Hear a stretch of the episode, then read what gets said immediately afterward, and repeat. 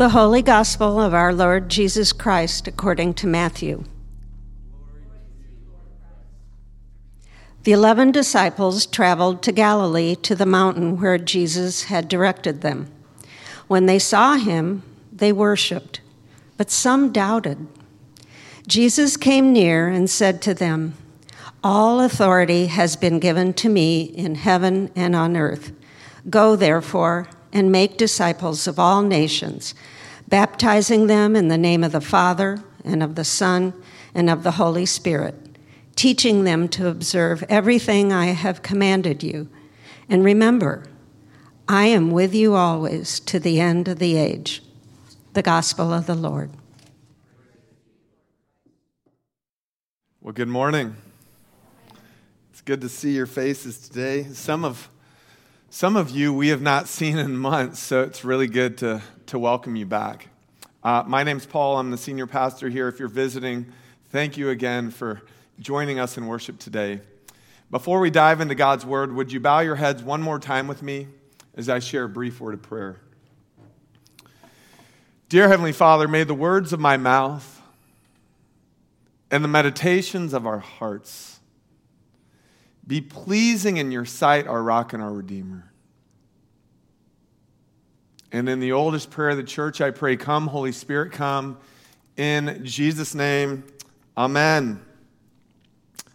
Well, as Cody shared, we are finishing our series called the Foundation Series, where we are sharing our core commitments as a family of faith. And today we're sharing about this commitment to go. And I'd like to begin by sharing from Peter King's Football Morning in America. Any of you guys read this on Monday mornings? Meredith? Maddie? No, sometimes, maybe not. In an article titled Tom the Teacher, published on January 18th, 2021, after the Tampa Bay Buccaneers soundly defeated their nemesis, the New Orleans Saints, my favorite writer, Peter King, wrote these words about the Buccaneers and Tom Brady. Quote, last spring, when Bruce Arians, the coach of the Buccaneers, knew he had Tom Brady in the fold as the new quarterback of the Buccaneers, he was thrilled for the franchise. We got Tom Brady, baby. Thrilled for himself. Man, I get to coach Brady. And just as thrilled for the players on his team. One night in March, Arians told me, We are so young, we're good. I think we're really good, but we need Tom to teach these guys how to win, to teach these guys how to be pros. I can't wait to see the impact he has on our players. So, you want to know Brady's influence on this team that's one win away from being the first team in 55 Super Bowls to play on its home field? Peter King would go on to write. I asked Devin White, the Buccaneers middle linebacker, still all hopped up 45 minutes after the Saints game. Over the phone from Louisiana, White sounded like he was still playing this 30 to 20 Tampa victory over New Orleans. Quote, the thing I love about Tom is he's always teaching, White said. Teaching me how to be a great leader every single day, every single practice. He puts the team before himself. First few days he's in the locker room, we're all like, we're in the locker room with the greatest quarterback of all time. Like, I want to go talk to him. I want to get a picture with him. But then he's your teammate. And you realize you're there for a reason. Few weeks ago, I was kind of upset I didn't make the Pro Bowl. He's like, D, there's a bigger bowl I'm chasing. We're all chasing it. Come on. I just thought, man, it's a blessing to hear that. I need to hear that. That's the thing about us. It's about us. He's still chasing those bowls in his 40s. And I'm just so grateful to be able to spend this time with him and Wes and others, we all now know that the Buccaneers are only one win away, Mike, from being Super Bowl champions. What strikes me most about this story is that Brady is seen as the consummate pros pro.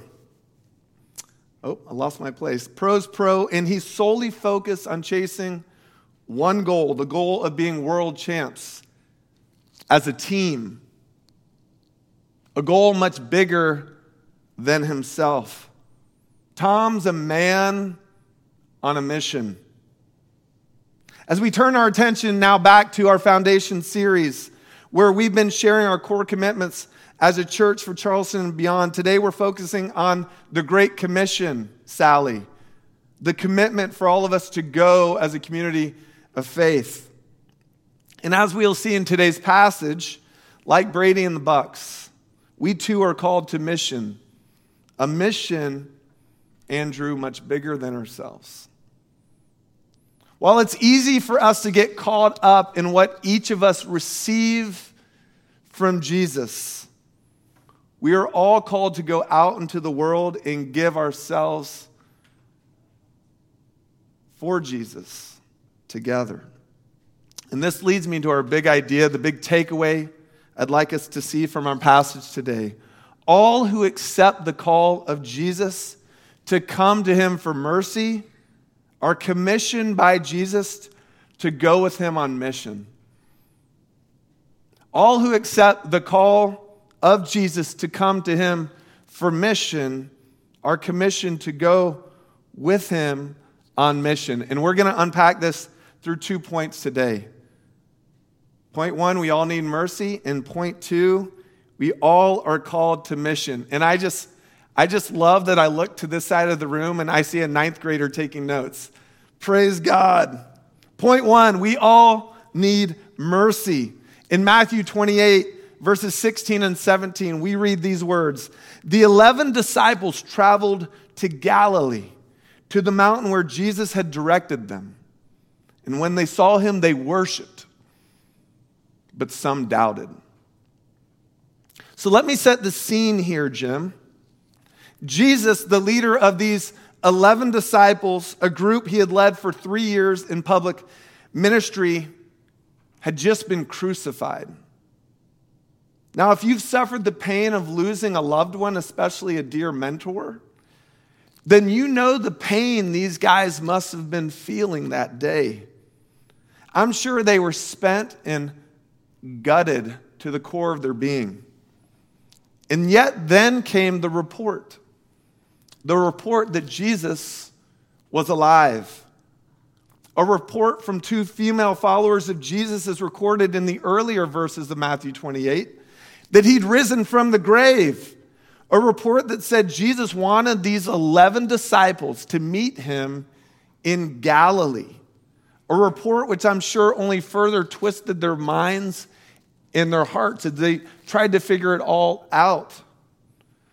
And so, as we see in our passage, the 11 make the 100 mile or so trek from Jerusalem to Galilee.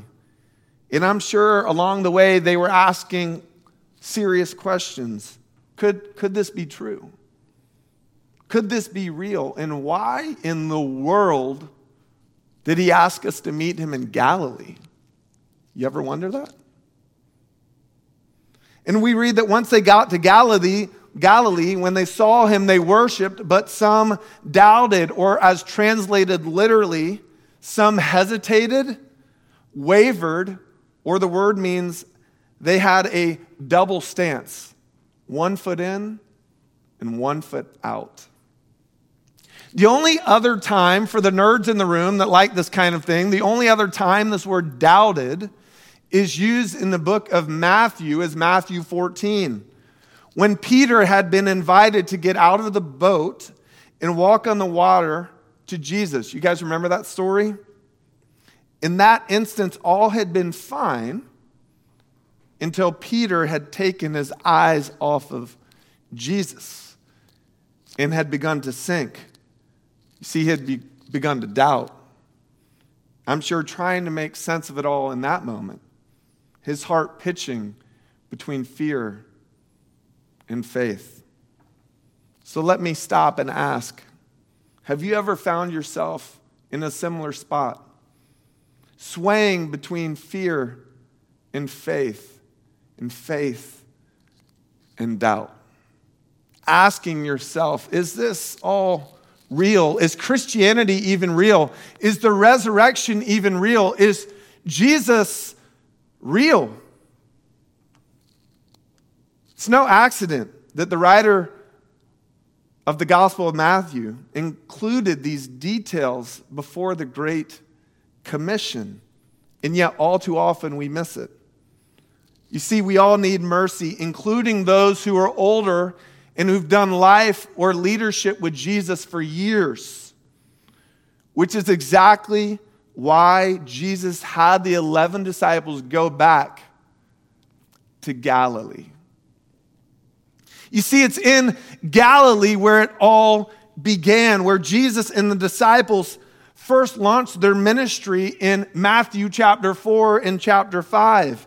In Matthew 4, when Jesus had shared from Isaiah 9 that he'd come to reach not only Israel, but, quote, the Galilee of the Gentiles, meaning the whole world. Moreover, it's in Galilee in Matthew chapter 5 on the mountain in which they now stood in Matthew 28, where Jesus shared what? The Beatitudes. A radical countercultural ethic of humility that would be necessary to reach the nations, to live and lead in love like Jesus. You see, sometimes it's necessary for Jesus to bring us back to the basics, back to the beginning, where we see the bigger picture and we see our need, our guttural need, and the world's need for mercy in Him. And now for what I don't believe is a coincidence.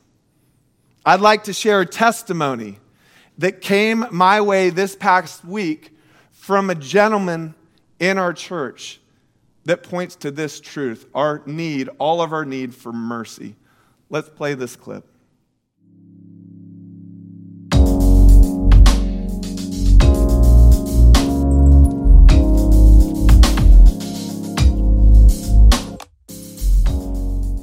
Well, Garth, thank you so much for joining me today.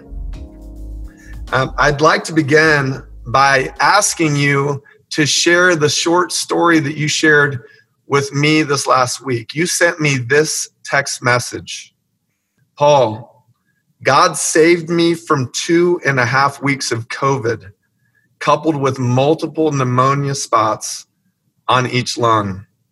I could not be more grateful for our Lord and Savior. Garth, tell us what happened. Absolutely, Paul. Thank you for the opportunity. Um, gosh, a few weeks back, I'm diagnosed with COVID. And um, as healthy a person as I am, I was absolutely floored for two plus weeks fighting every symptom that you read about, that you, uh, you know, heard others maybe talk about, and got to such a point where I had to go back in to see the doctor and say, this, this isn't working. I'm not, I'm not getting better. And it was at that point that they actually ran more tests and found the multiple spots on each lung of pneumonia. And so, uh, wow, I go home now and I'm facing two things that can kill you uh, pneumonia and this ongoing COVID. And it was so sobering. Um, I, as optimistic a person as I am, and, and I think most people know me to be that way, um, I honestly contemplated my own mortality. Um, I would see my my daughters come and go very sporadically in the house as I quarantined. But you know, I would see Alexa, I would see Ariana, and I would honestly ask myself if this was maybe the last time I would see them. And I thought about, um, you know, had I done my best as a father, had I uh, you know, what am I leaving them with? It was it was very very sobering. Uh, at the same time, though, Paul, throughout the whole COVID, as it continued to get worse, I through my uh, my former um, mother-in-law, who is a very strong Christian woman, and set really strong examples of how to literally throw yourself on the floor and pray and command God to help you to take this uh, virus out of my body. And I've never prayed harder in my life. Mm. I've never uh, given him more uh, of the glory. And just, I know and I knew that he was capable of taking this out of my body. And, uh, and he did. He did. And um, I, I, I, you know, I couldn't be happier. And it's given me a whole new lease on life, Paul. I honestly, uh, the combination of, of being healthy again, hearing your sermon last week on the very truth that, that the Lord gives us every breath, that the Lord gives us every sunset and every sunrise, and gives us all the joy and all the happiness and all the things that we experience every day as our Creator. Um, it's you know I've sworn myself. I've immediately went out and I'm I'm tithing for the first time in my life. Um, I'm um, signing up for some of the other events at the at the church. Um, some that I've done before and fallen away from. Others I'm going to be doing for the first time. But I am absolutely committed to being the best Christian I can be, the best uh, servant to others, and um, just trying to be the, the, the feet and hands of the Lord. Yeah, what strikes me is uh, anyone that knows you knows you're you're filled with just happiness and joy. But imagining you on your floor screaming out to God, you said to me that you had fevers and shakes and dizziness, night sweats, night sweats, and you were just crying out to God, claiming His promises over you and and begging for mercy. Yes. And He extended His mercy, and then you said, "Paul, I'm I'm all in."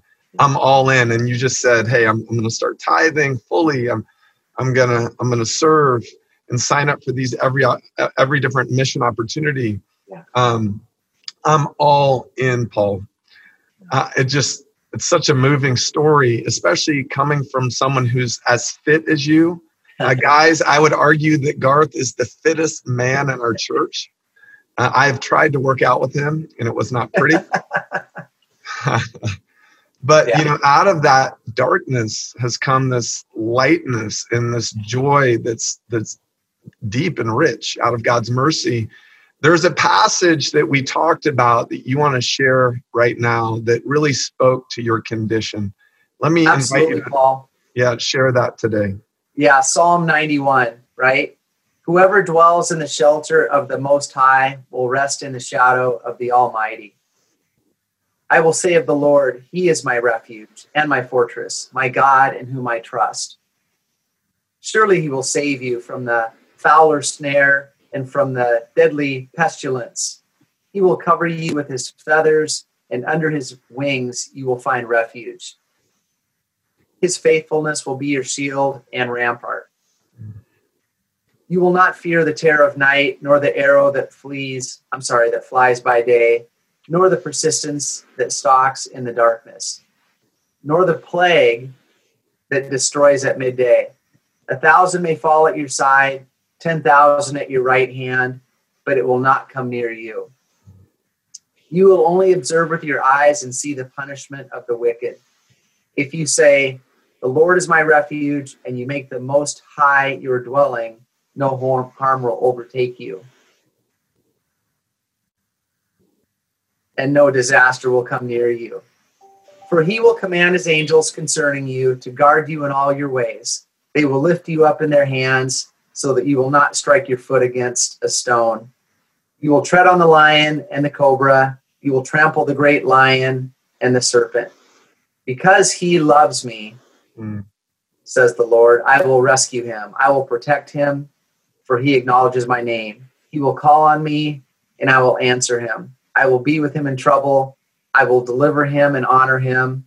With long life, I will satisfy him and show him my salvation. What a merciful God we serve. Amen. Yes. Well, thank you for sharing your story with all of us today, Garth. God bless you.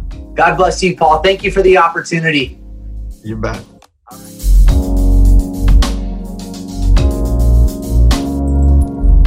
Garth. Garth is actually here in the room with us. For those who are joining us at home, maybe you can, you can join us as we just give him a round of applause for his courage.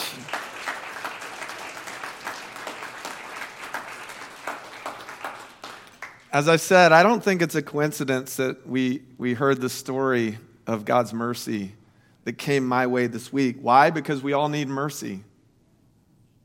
We all need mercy. No matter how young we are, catch this, or how seasoned in the faith we are. Mercy is the humble foundation in the holy fire by which Jesus wants us to live out our faith. This leads me to point two. We are all called to mission. Jesus came near and said to them, All authority has been given to me in heaven and on earth. Go therefore, make disciples of all nations, baptizing them in the name of the Father and of the Son and of the Holy Spirit, teaching them to observe everything I've commanded you. And remember, I am with you always to the very end of the age. Xander, a couple seismic points are being made here. First, Jesus claims to be Lord of all, an audacious and controversial claim. For instance, by saying all authority has been given to him in heaven and on earth, Jesus is without a doubt claiming to be the prophetic fulfillment of the Son of Man prophecy from Daniel chapter 7. We're not going to have time today to unpack that, but you can check it out. Daniel 7. And this would have really tweaked his Jewish audience. Moreover, Jesus is saying, above all other faith traditions and gods, he is the true Lord over the cosmos. And that's quite a claim, isn't it?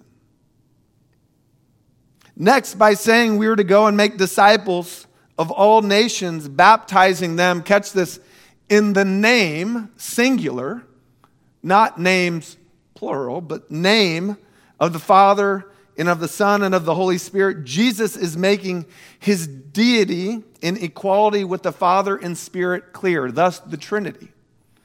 Again, this claim would have been scandalous to Jewish ears. And lastly, when saying he will be with his followers always, quote, to the end of the age, Jesus is boldly stating that he's omnipresent in his ability and authority, a category which belongs to God alone. Thus, what Jesus wants us and everyone to know is he truly was, is, and always be, will be Emmanuel, God with us. Not just Christmas during the Advent season, but all days of our lives, God with us. He's not only the King of the Jews, He's the King of the world. And we can trust, live, breathe, and lead knowing He's in control. And we don't have to be. When we really get this, I mean, really get this? Do you know how much peace and joy comes from Him? We can be kind, not always having to get our way. We can be patient, trusting Him to lead our way. And do you know what other seismic point Jesus is making here, Trinity? Together, you and I and all the followers of him are called to play a leading role in a gospel movement. A gospel movement that started centuries ago and continues today to the four corners of the world. You see, we're all called to mission. Go, Leslie. Go, Mike. Go, Carly. Go, Jason. Go, Bill. Go, Catherine. Go, Jim. Go, Kathy. Go, Caitlin. Go, Blaze. Go, one fellowship, and make disciples of all nations or all peoples, baptizing them in the name of the Father, the Son, and the Holy Spirit, teaching them to observe everything I've commanded you. And remember, I'm with you always, Emmanuel, to the end of the age. And note this all of us, not just pastors, not just missionaries like missionary Mel down in Kenya, not just ministry leaders, all of us are called to go.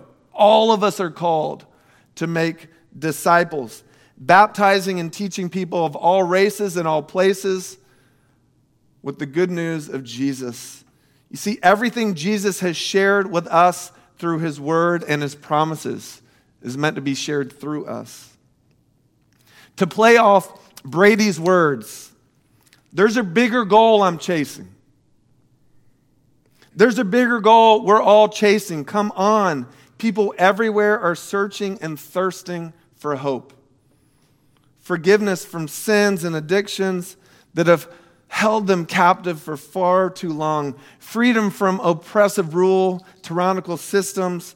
There's a longing for a sense of belonging, a sense of family that transcends whatever people are dealing with in this day. Go and make disciples. Jesus tells us, and I will be right by your side. What a charge and what a promise, right? In the words of the late Lesslie Newbigin. there's no participation in Christ without participation in his mission to the world. Mission belongs to the very being of the church. A church that's not the church in mission is no church at all. And such is why we go as a church. Such is why we have this as a core commitment of our church. You see, all who accept the call of Jesus to come to him for mercy are commissioned by Jesus to go with him on mission. Now, to wrap this up, how do we live this out? Here are some suggestions of how we all, no matter our age, can live on mission with Jesus. First, love your neighbor. Sounds simple.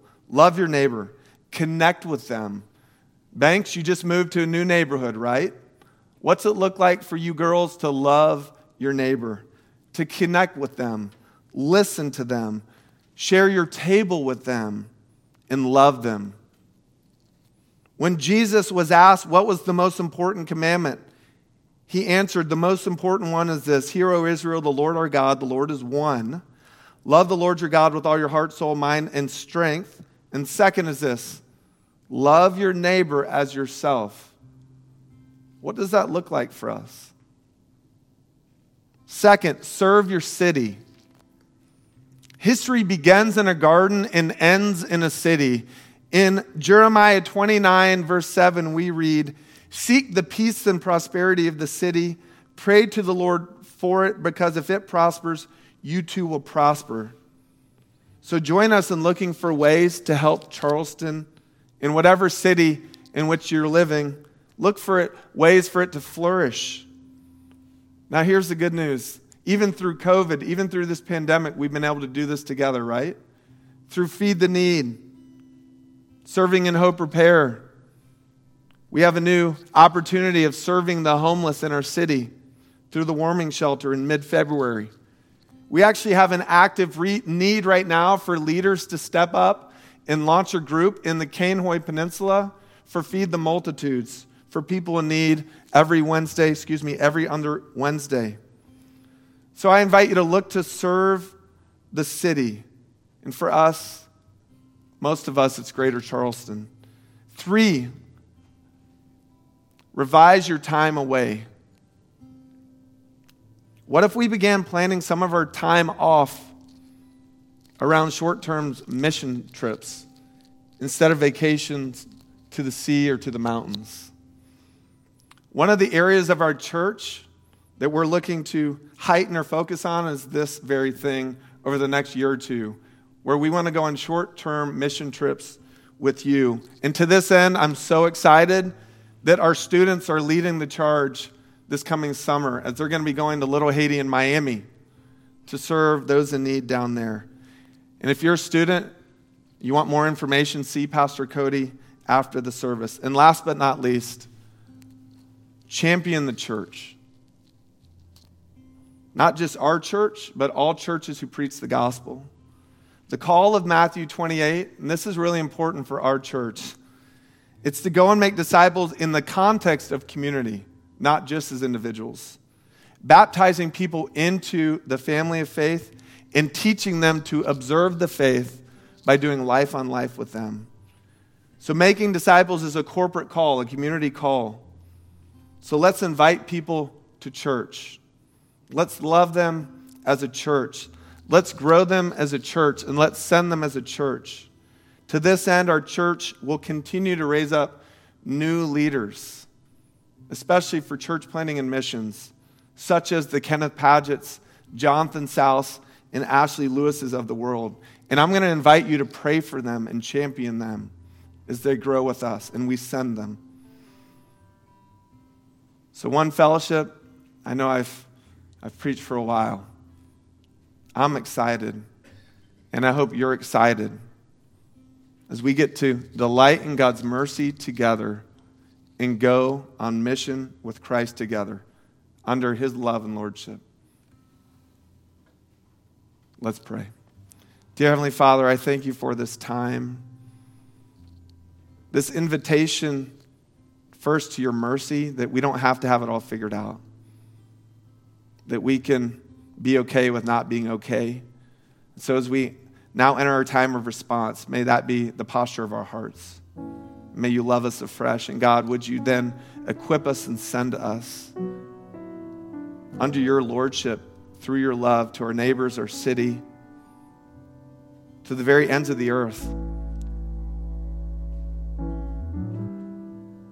We know you always go with us. We never walk alone. Thank you. In Jesus' name we pray. Amen.